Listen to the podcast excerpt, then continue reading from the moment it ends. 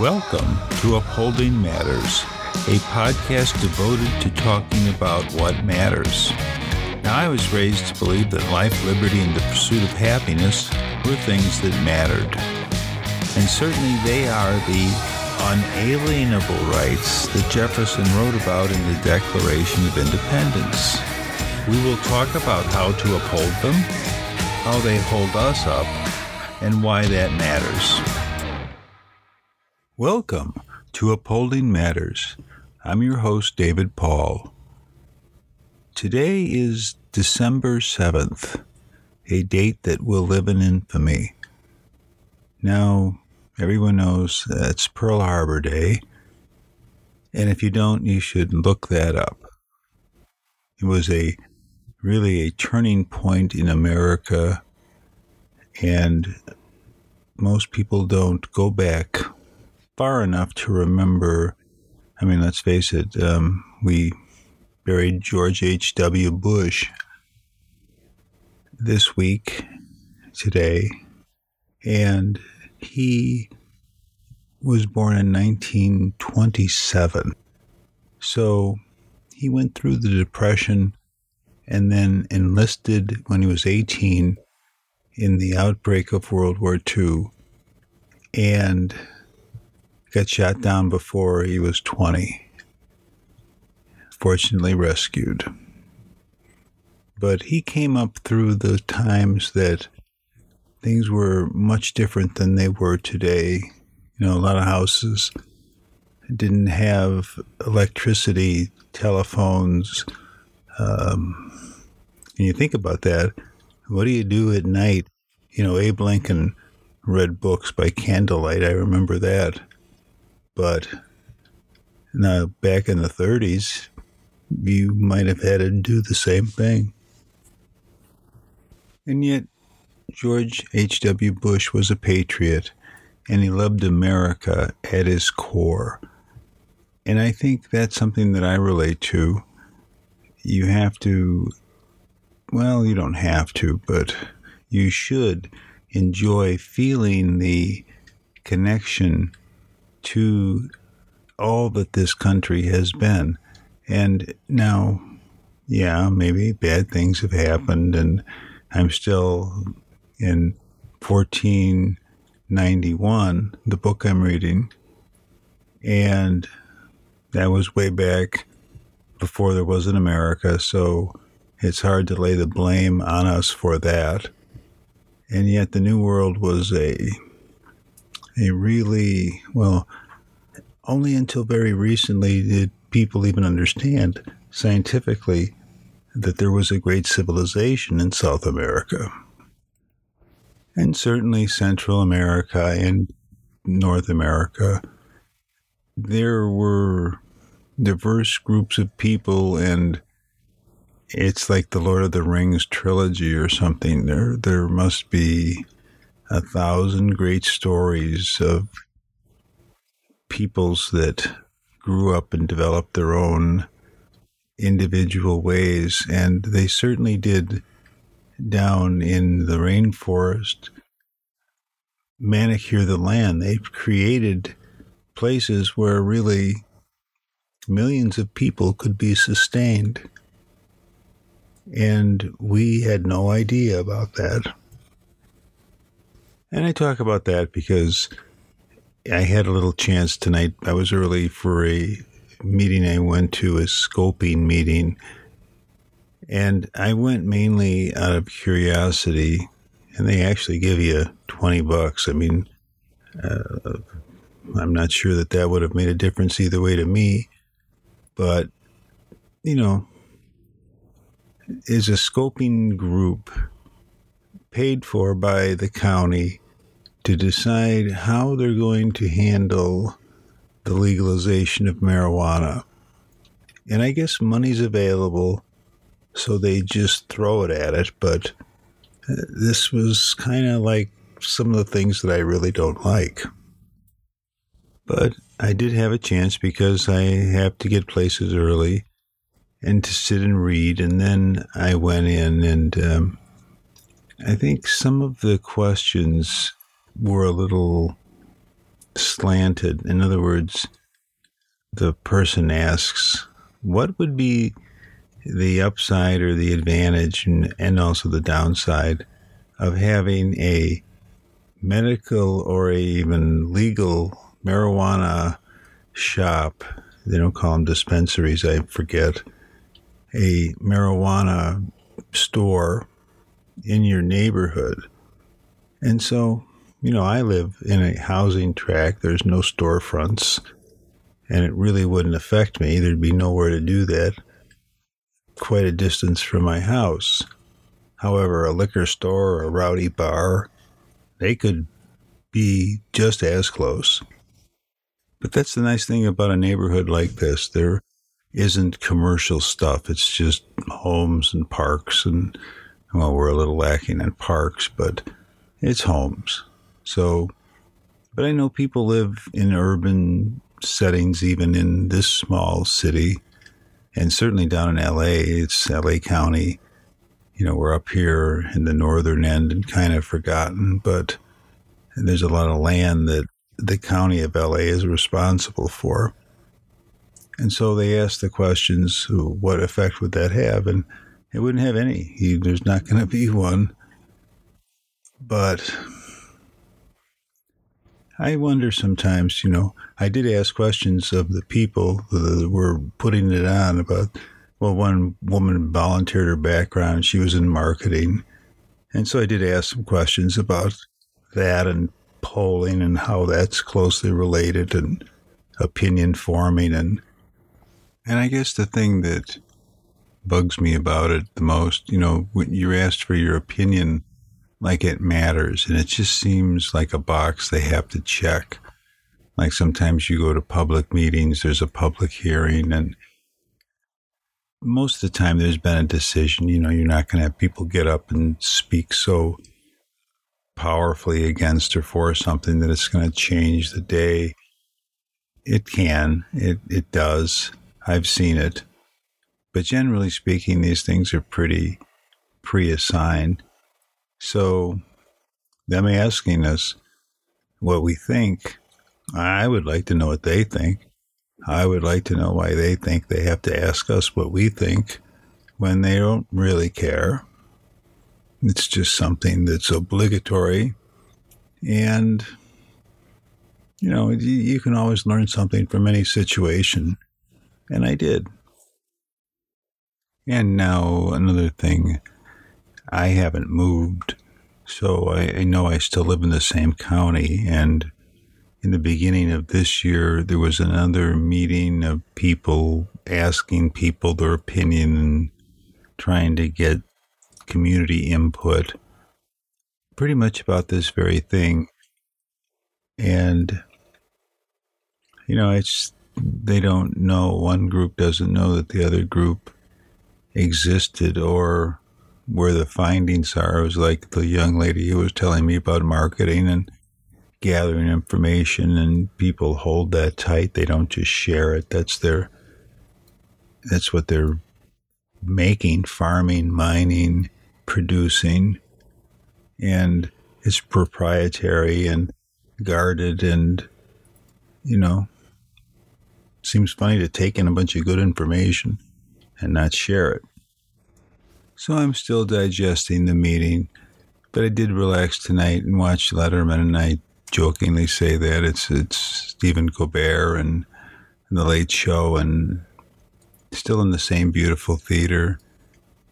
And he had Bernie Sanders on tonight. Bernie was inspiring. He's got a book, and he's you know pretty much the same stuff, almost a stump speech about what we have to do, but Bernie's so good at delivering that now that it sounds brand new. You know, let people go to school, unburdened from debt, repair our infrastructure, get Medicare for all, some version where everybody has health care, uh, preserve a woman's right to choose. All these things that are very important to me and to everybody else, you know, including saving the environment getting people to understand that there's a very small window of opportunity for humans to make great steps to repair the damage. And really, if we were able to get off the fossil fuels and get sustainable, renewable energy and fix problems, you know, I'm always hopeful that something will come along that's a good solution to fix something that we didn't know about. And if we have a chance to let the future happen, I think we can tackle a lot of these problems and continue to create an ever better world. But people have to wake up and believe that climate change is, is even real. And I like that we'll talk about this in the next segment. The veneer is being stripped away of the crazy things that Donald Trump is up to and what's going on and the Mueller investigation. I just cheered last time the center is held, is holding, and there'll be a big drop tomorrow of more information about what he's doing with his dealings with Paul Manafort and Cohen, the Trump attorney. And we also saw the Mike Flynn papers this week, and that was very interesting a lot of redactions, a lot of speculation on what's happening. But it seems like Robert Mueller is going to be able to go along, and we're going to see in just a few hours what that will be, and we'll dig into that in our second half.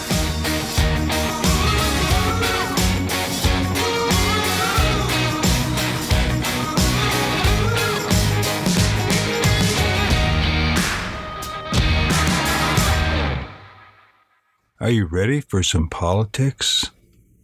Let's talk national politics or the State of the Union.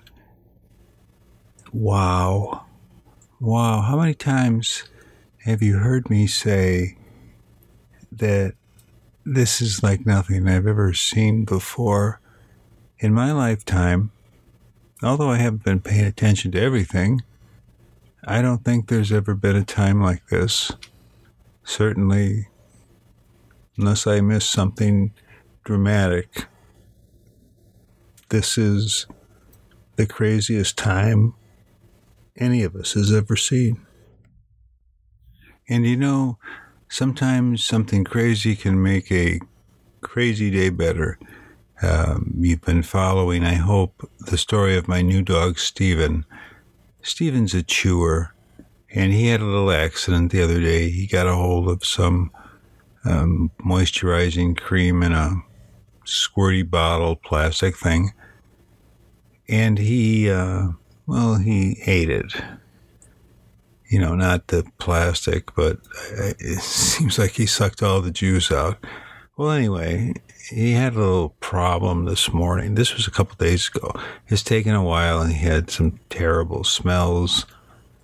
And then today he couldn't quite hold it in and you know, it just, we handled it. Par for the course. He's a great dog. It's not his fault. He couldn't help it. He's like a baby. And, you know, amidst all the other things, and watching the incredible coverage today of the three reports being dropped, it was really quite a day.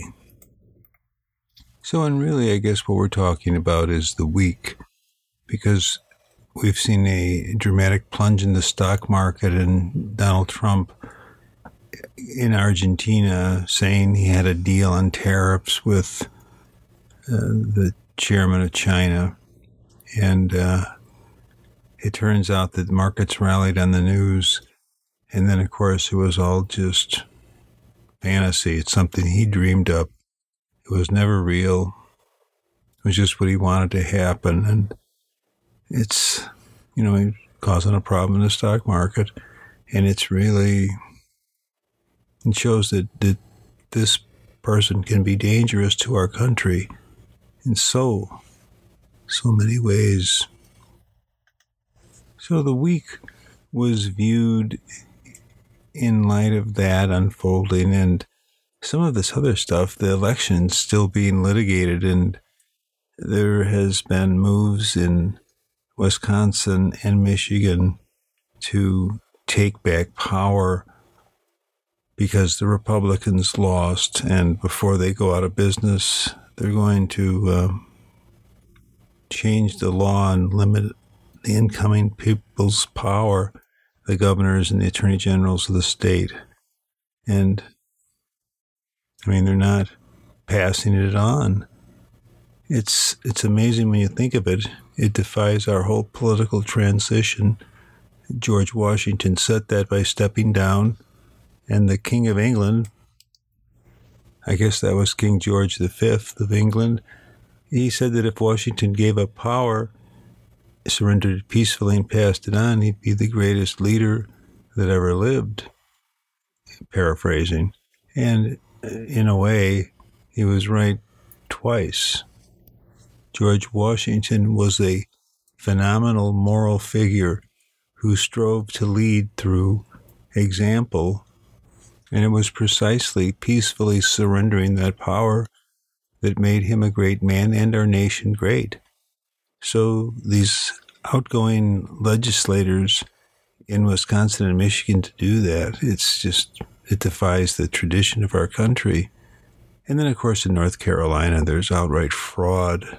There's a refusal of a bipartisan election commission, 12 people of both parties, and they won't certify the election because the fraud is so blatant.